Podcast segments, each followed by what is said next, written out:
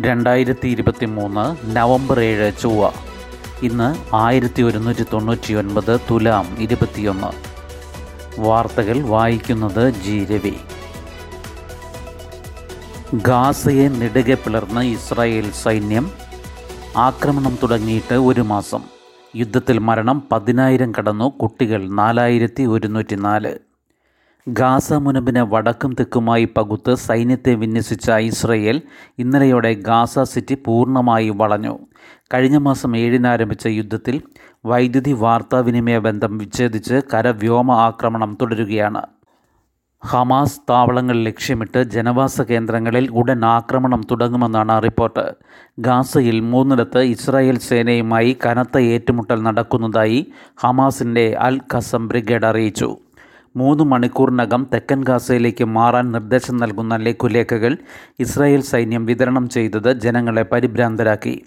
വൈദ്യുതി നിലച്ച മേഖലയിൽ ഇരുൾ വീണതോടെ സഞ്ചാരം പോലും അസാധ്യമായി ജനങ്ങൾ ബന്ദികളായ നിലയിലാണ്. ഏറ്റുമുട്ടൽ ഒരു മാസം പിന്നിടുമ്പോൾ കൊല്ലപ്പെട്ട പാലസ്തീൻകാരുടെ എണ്ണം പതിനായിരത്തി ഇരുപത്തിരണ്ടായി ഉയർന്നു. ഇവരിൽ നാലായിരത്തി ഒരുന്നൂറ്റി നാല് കുട്ടികളും രണ്ടായിരത്തി അറുന്നൂറ്റി നാൽപ്പത്തി ഒന്ന് സ്ത്രീകളും ഉൾപ്പെടുന്നു. പരിക്കേറ്റവരുടെ എണ്ണം കാൽ ലക്ഷം കടന്നതായും ഗാസയിലെ ആരോഗ്യ മന്ത്രാലയം അറിയിച്ചു. ഇരുപത്തിനാല് മണിക്കൂറിനിടെ ഗാസയിലുടനീളം നാനൂറ്റി അൻപത് തവണ ഇസ്രായേൽ വ്യോമാക്രമണം നടത്തി. ഇതിൽ ഇരുന്നൂറ്റി അൻപത്തി രണ്ട് പേർ കൊല്ലപ്പെട്ടു. മധ്യ ഗാസയിൽ മൂന്ന് പാർപ്പിട സമുച്ചയങ്ങൾ ലക്ഷ്യമാക്കി നടന്ന ആക്രമണത്തിൽ നാൽപ്പത്തി അഞ്ച് പേർ കൊല്ലപ്പെട്ടു. തെക്കൻ ഗാസയിലെ ഖാൻ യൂനിസിലും വടക്കുള്ള തലാസത്താറിലും ആക്രമണങ്ങളിൽ പതിനഞ്ച് പേർ കൊല്ലപ്പെട്ടു. വെസ്റ്റ് ബാങ്കിൽ നൂറ്റി അൻപത്തിരണ്ട് പാലസ്തീൻകാർ കൊല്ലപ്പെട്ടു. ഇവിടെ പരിശോധനയും അറസ്റ്റും വ്യാപകമാണ്. ഹമാസിന്റെ ആക്രമണത്തിൽ ഇസ്രായേലിൽ ആയിരത്തി നാനൂറ്റി മുപ്പത് പേരാണ് കൊല്ലപ്പെട്ടത്. ഐക്യരാഷ്ട്ര സംഘടനയുടേതടക്കം ഗാസയിൽ ജീവകാരുണ്യ പ്രവർത്തനം നടത്തുന്ന പതിനെട്ട് ഏജൻസികൾ വെടിനിർത്തൽ ഉടൻ വേണമെന്ന് സംയുക്ത പ്രസ്താവനയിൽ ആവശ്യപ്പെട്ടു. ശുദ്ധജലക്ഷാമവും വൃത്തിഹീനമായ ചുറ്റുപാടുകളും മൂലം അഭയാർത്ഥി ക്യാമ്പുകളിൽ പകർച്ചവ്യാധികൾ പടരുകയാണെന്നും വിവിധ യു എൻ ഏജൻസികളുടെ എൺപത്തിയെട്ട് ജീവനക്കാർ കൊല്ലപ്പെട്ടതായും പ്രസ്താവനയിൽ പറയുന്നു. ഇതിനിടെ ഈജിപ്തിലേക്കുള്ള വഴിയൊരുക്കി റാഫ അതിർത്തി വീണ്ടും തുറന്നു. ഗാസയിൽ ഇതുവരെ നൂറ്റി തൊണ്ണൂറ്റി രണ്ട് ആരോഗ്യ പ്രവർത്തകരാണ് കൊല്ലപ്പെട്ടത്.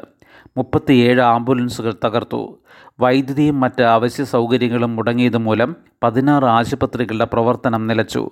ഗാസയിലെ ഏക മാനസികാരോഗ്യ കേന്ദ്രവും ആക്രമണത്തിൽ തകർന്നു. അർബുദബാധിതരായ കുട്ടികളുടെ ചികിത്സയ്ക്കായുള്ള ആശുപത്രിയുടെ ഒരു നില തകർന്നു. പാചകശാലകളും ബേക്കറികളും തകർന്നത് ഭക്ഷ്യക്ഷാമം രൂക്ഷമാക്കി. ബൊളീവിയ ചെയ്തതുപോലെ നയതന്ത്ര തലത്തിൽ കൂടുതൽ രാജ്യങ്ങൾ ഇസ്രായേലുമായുള്ള ബന്ധം വിച്ഛേദിച്ചേക്കും. ഇസ്രായേലിലെ നയതന്ത്ര പ്രതിനിധികളെയെല്ലാം തിരിച്ചു വിളിച്ച ദക്ഷിണാഫ്രിക്ക ഇസ്രായേലിനോട് യോജിക്കാനാകില്ലെന്ന് വ്യക്തമാക്കി. തുർക്കി Jordan Honduras Colombia Chile Bahrain എന്നീ രാജ്യങ്ങളും പ്രതിനിധികളെ തിരിച്ചു വിളിച്ചിരുന്നു. ഗാസയിൽ ആണവായുധം പ്രയോഗിക്കണമെന്ന് ഇസ്രായേൽ മന്ത്രി അമിക്കായ് ഏലിയാഹു അഭിപ്രായപ്പെട്ടതിലും പ്രതിഷേധം ശക്തമായി. U A E Saudi Arabia Qatar Jordan Yemen എന്നീ രാജ്യങ്ങൾ പ്രസ്താവനയെ അപലപിച്ചു. ബില്ലുകൾ വൈകിപ്പിക്കുന്നതിനെതിരെ സുപ്രീം കോടതി ജനം തിരഞ്ഞെടുത്തവരല്ലെന്ന് ഗവർണർമാർ ഓർക്കണം. നിയമസഭകൾ പാസാക്കുന്ന ബില്ലുകളിൽ ഗവർണർമാർ തീരുമാനമെടുക്കാൻ വൈകുന്നതിനെ സുപ്രീം കോടതി രൂക്ഷമായി വിമർശിച്ചു. സംസ്ഥാന സർക്കാരുകൾ കോടതിയെ സമീപിച്ചു കഴിയുമ്പോൾ മാത്രം തീരുമാനമെടുക്കുന്ന രീതി ഗവർണർമാർ അവസാനിപ്പിക്കണമെന്നും അവർ ജനങ്ങളാൽ തിരഞ്ഞെടുക്കപ്പെട്ടവർ അല്ലെന്ന വസ്തുത ഓർക്കണമെന്നും chief justice D Y Chandrachud അധ്യക്ഷനായ ബെഞ്ച് പറഞ്ഞു. പഞ്ചാബ് ഗവർണർ ബൻവാരിലാൽ പുരോഹിത ഏഴ് ബില്ലുകളിൽ തീരുമാനമെടുക്കാതെ ഭരണസ്തംഭനം സൃഷ്ടിക്കുന്നുവെന്നാരോപിച്ച് പഞ്ചാബ് സർക്കാർ നൽകിയ ഹർജി പരിഗണിക്കുമ്പോഴായിരുന്നു സുപ്രീം കോടതിയുടെ വാക്കാലുള്ള പരാമർശം. ബില്ലുകളിൽ ഗവർണർ ഉചിതമായ തീരുമാനമെടുത്തുവെന്നും ഇതിന്റെ വിശദാംശങ്ങൾ വെള്ളിയാഴ്ച സമർപ്പിക്കുമെന്നും സോളിസിറ്റർ ജനറൽ തുഷാർ മേത്ത കോടതിയിൽ പറഞ്ഞു. ഇതിനു പിന്നാലെയാണ് ചീഫ് ജസ്റ്റിസ് വിമർശനം ഉയർത്തിയത്. എന്തിനാണ് കക്ഷി സുപ്രീം കോടതിയിലെത്തിയത്? സുപ്രീം കോടതിയിൽ വിഷയമെത്തുമ്പോൾ മാത്രമാണ് ഗവർണർമാർ നടപടിയെടുക്കുന്നത്. ഇത് അവസാനിപ്പിക്കണം ചീഫ് ജസ്റ്റിസ് പറഞ്ഞു. ബില്ലുകളിൽ ഒന്നുകിൽ ഗവർണർക്ക് ഒപ്പുവയ്ക്കാം അല്ലെങ്കിൽ തിരിച്ചയക്കാം. അതുമല്ലെങ്കിൽ രാഷ്ട്രപതിക്ക് അയക്കാം. ഇതൊന്നും ചെയ്യാതെ അനന്തമായി തീരുമാനം വൈകിപ്പിക്കുന്നത് ശരിയല്ലെന്ന് ജഡ്ജിമാരായ ജെ ബി പർദിവാല മനോജ് മിശ്ര എന്നിവരുൾപ്പെട്ട ബെഞ്ച് നിരീക്ഷിച്ചു. വയനാട്ടിൽ ഗ്രീൻ ഫീസും സെസ്സും ഏർപ്പെടുത്താൻ ആലോചന. രൂപരേഖ തയ്യാറാക്കി സർക്കാരിന് നൽകും.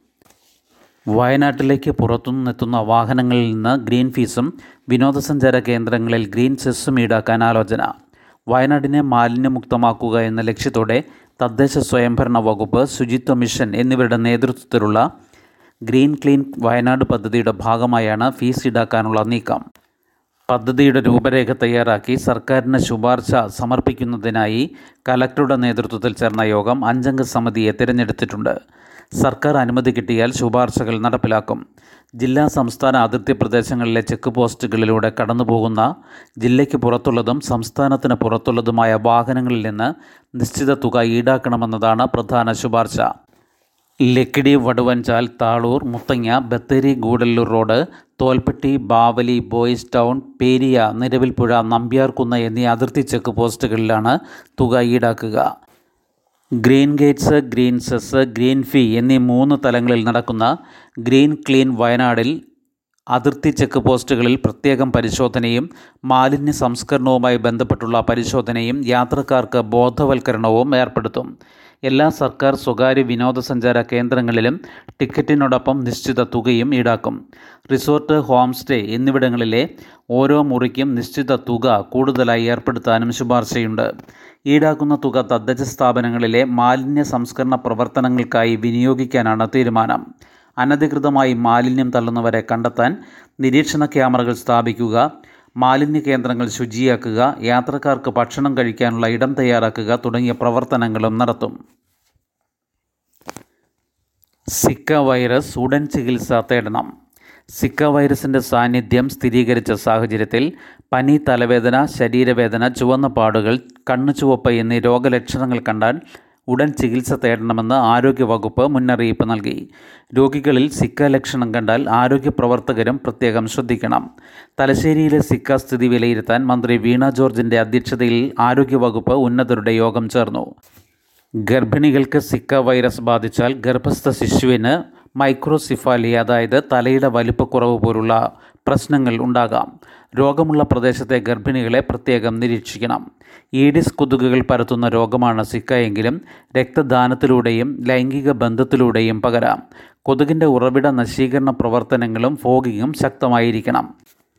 കണ്ണൂർ ജില്ലയിൽ വെള്ളി ശനി ഞായർ ദിവസങ്ങളിൽ യഥാക്രമം വിദ്യാഭ്യാസ സ്ഥാപനങ്ങൾ പൊതു സ്വകാര്യ സ്ഥാപനങ്ങൾ വീടുകൾ എന്നിവിടങ്ങളിൽ കൊതുകുകളുടെ ഉറവിട നശീകരണത്തിനായി ട്രൈഡേ ആചരിക്കണമെന്ന് മന്ത്രി വീണ ജോർജ് നിർദ്ദേശിച്ചു.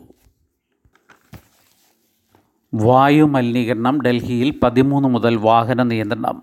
പഠിക്കാൻ വിദഗ്ധ സമിതി വേണമെന്ന ഹർജി സുപ്രീം കോടതി തള്ളി. വായു മലിനീകരണം അതിരൂക്ഷമായ ഡൽഹിയിൽ പതിമൂന്ന് മുതൽ ഇരുപത് വരെ ഒറ്റ ഇരട്ട അക്ക വാഹന നിയന്ത്രണം ഏർപ്പെടുത്തും. പരീക്ഷ നടക്കുന്നതിനാൽ പത്ത് പന്ത്രണ്ട് ക്ലാസ്സുകൾ ഒഴികെ ബാക്കി എല്ലാ ക്ലാസ്സുകൾക്കും പത്ത് വരെ അവധി പ്രഖ്യാപിച്ചു. ഓൺലൈൻ ക്ലാസ്സുകൾ നടക്കും. വാഹന നിയന്ത്രണം നീട്ടുന്ന കാര്യം ഇരുപതിന് തീരുമാനിക്കുമെന്നും ഡൽഹി പരിസ്ഥിതി മന്ത്രി ഗോപാൽ റായ് പറഞ്ഞു. അതിനിടെ അന്തരീക്ഷ മലിനീകരണത്തെക്കുറിച്ച് പഠിക്കാൻ വിദഗ്ധ സമിതിയെ നിയോഗിക്കണമെന്നാവശ്യപ്പെട്ടു നൽകിയ ഹർജി സുപ്രീം കോടതി തള്ളി. ഒരാഴ്ചയായി പുകമഞ്ഞ് മൂടിയ ഡൽഹിയിലെ ശരാശരി വായു നിലവാരം ഇന്നലെയും നാനൂറ്റി അൻപതിന് മുകളിലായിരുന്നു. ഡൽഹിയിലെ മലിനീകരണത്തിന്റെ പ്രധാന കാരണം നൂറ് കിലോമീറ്റർ മാത്രം ദൂരെയുള്ള ഹരിയാനയിലെ പാടങ്ങളിൽ വൈക്കോൽ കത്തിക്കുന്നതാണെന്നും ആം ആദ്മി പാർട്ടി ദേശീയ വക്താവ് പ്രിയങ്ക കാക്കർ കുറ്റപ്പെടുത്തി. ആം ആദ്മി പാർട്ടി വായു മലിനീകരണത്തിലും രാഷ്ട്രീയം കളിക്കുകയാണെന്നാണ് ബി പ്രതികരണം. പ്രഭാരി ഓഫീസർ കേന്ദ്ര നേട്ടങ്ങൾ വിളംബരം ചെയ്യും കേരളത്തിലേക്ക് പതിനാല് പേർ ഉദ്യോഗസ്ഥരെ നിയോഗിച്ചത് പ്രതിപക്ഷ പ്രതിഷേധം തള്ളി. കേന്ദ്ര സർക്കാരിന്റെ ഒൻപത് വർഷത്തെ നേട്ടങ്ങൾ രാജ്യത്ത് വിളംബരം ചെയ്യാനുള്ള പ്രചാരകരായി കേന്ദ്ര ഉദ്യോഗസ്ഥരെ നിയമിക്കാനുള്ള നീക്കവുമായി സർക്കാർ മുന്നോട്ട്. കേരളമടക്കമുള്ള സംസ്ഥാനങ്ങളിൽ പ്രഭാരി ഓഫീസർ എന്ന പേരിൽ joint secretary director deputy secretary തസ്തികയിലുള്ള ഉദ്യോഗസ്ഥരെ നിയമിച്ചു. നിയമസഭാ തിരഞ്ഞെടുപ്പ് നടക്കുന്ന രാജസ്ഥാൻ മധ്യപ്രദേശ് തെലങ്കാന ഛത്തീസ്ഗഡ് മിസോറാം എന്നിവയൊഴിച്ചുള്ള സംസ്ഥാനങ്ങളിലാണ് നിയമനം. ഒരു ജില്ലയിൽ ഒരാളെന്ന നിലയിൽ കേരളത്തിലേക്ക് പതിനാല് പേരെ നിയോഗിച്ചിട്ടുണ്ട്. ഉദ്യോഗസ്ഥർ വരും ദിവസങ്ങളിൽ സംസ്ഥാനങ്ങളിലെത്തും. കേന്ദ്ര സർക്കാർ ഈ മാസം ഇരുപത് മുതൽ ജനുവരി ഇരുപത്തി അഞ്ച് വരെ സംഘടിപ്പിക്കുന്ന വികസിത് ഭാരത് സങ്കല്പ് യാത്രയുടെ ഭാഗമായുള്ള പ്രചാരണ പരിപാടികളുടെ ചുമതല ഇവർക്കായിരിക്കും. ഊർജമന്ത്രിമാരുടെ യോഗത്തിൽ ആവശ്യം കേരള തീരക്കടലിൽ കാറ്റാടിപ്പാടം സ്ഥാപിക്കുന്നത് പരിഗണിക്കണം. കേരളത്തിന്റെ തീരക്കടലിൽ കാറ്റാടിപ്പാടം സ്ഥാപിക്കുന്നതിന്റെ സാധ്യതയും തീരദേശത്തുള്ള തോറിയം ഉപയോഗിച്ച് വൈദ്യുത ഉൽപ്പാദനവും പരിഗണിക്കണമെന്ന് ഊർജമന്ത്രിമാരുടെ യോഗത്തിൽ സംസ്ഥാനം ആവശ്യപ്പെട്ടു. രാജ്യത്ത് ആദ്യത്തെ തീരക്കടൽ കാറ്റാടിപ്പാടം തമിഴ്നാട്ടിൽ ആരംഭിക്കാൻ കേന്ദ്രം ടെൻഡർ നടപടികളിലേക്ക് കടക്കുന്നതിനിടെയാണ് കേരള തീരവും ഇതിന് ഉചിതമാണെന്ന് അറിയിച്ചത്. ഇതിന്റെ സാധ്യത മനസ്സിലാക്കാൻ പ്രത്യേക പഠനം നടത്തി സംസ്ഥാനത്തിന്റെ വിൻഡ് മാപ്പ് തയ്യാറാക്കണമെന്നും കേരളം ആവശ്യപ്പെട്ടു. നിക്ഷേപകർക്ക് കേരളത്തിന്റെ തീരക്കടലിൽ പ്ലാന്റ് സ്ഥാപിക്കാൻ ഇത് സഹായമാകും. ശുഭദിനം. നന്ദി.